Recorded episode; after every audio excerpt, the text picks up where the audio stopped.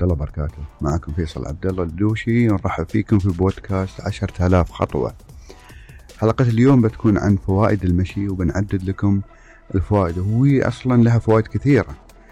في فوائد يعني نقدر نحصرها، اللي هي واحد، الحفاظ على الوزن الصحي وخسارة دهون الجسم، الوقاية من العديد من الأمراض أو السيطرة عليها بما في ذلك مرض القلب والسكر وارتفاع ضغط الدم وسرطان وداء السكري من النوع تايب 2، تحسين لياقة القلب والأوعية الدموية، تقوية عظام وعضلات الجسم، تحسين قدرة العضلات على التحمل، زيادة مستويات الطاقة، تحسين حالتك المزاجية والإدراكية وذاكرتك ونومك، تحسين التوازن والتنسيق، تقوية الجهاز المناعي والحد من الإجهاد والتوتر.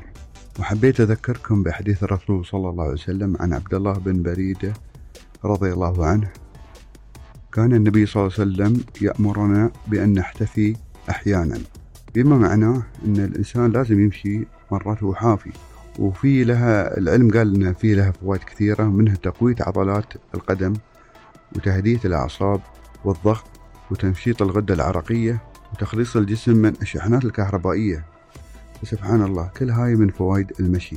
فوائد المشي نص ساعة، فوائد المشي نص ساعة يوميا لا تعد ولا تحصى. فالمشي لمدة نص ساعة يوميا أو أكثر من أفضل الطرق البسيطة والسهلة للحفاظ على صحة سلامة الجسم العامة، وذلك من خلال منح الجسم العديد من الفوائد. ومن أبرز فوائد المشي نص ساعة يوميا أنها تقلل من الإجهاد وتعدل من المزاج، والحفاظ على صحة القلب والأوعية الدموية، وتعزيز قوة نشاط الدورة الدموية، وتعزيز وتنظيف الجهاز المناعي، تقوية العظام والعضلات والمفاصل، تقليل دهون الجسم وحرق السعرات الحرارية، وبالتالي المساهمة في إنقاص الوزن، تحسين المزاج وتخفيف التوتر، تحسين عملية التنفس، وبالتالي حصول الجسم على أكبر كمية من الأكسجين، منح الجسم القوة والقدرة على التحمل، تقليل من مستوى ضغط الدم، وبالتالي يقلل من خطر الإصابة بمرض الزهايمر، تقليل من خطر الإصابة ببعض الأمراض الخطيرة، وبالتالي ينصح أطباء القلب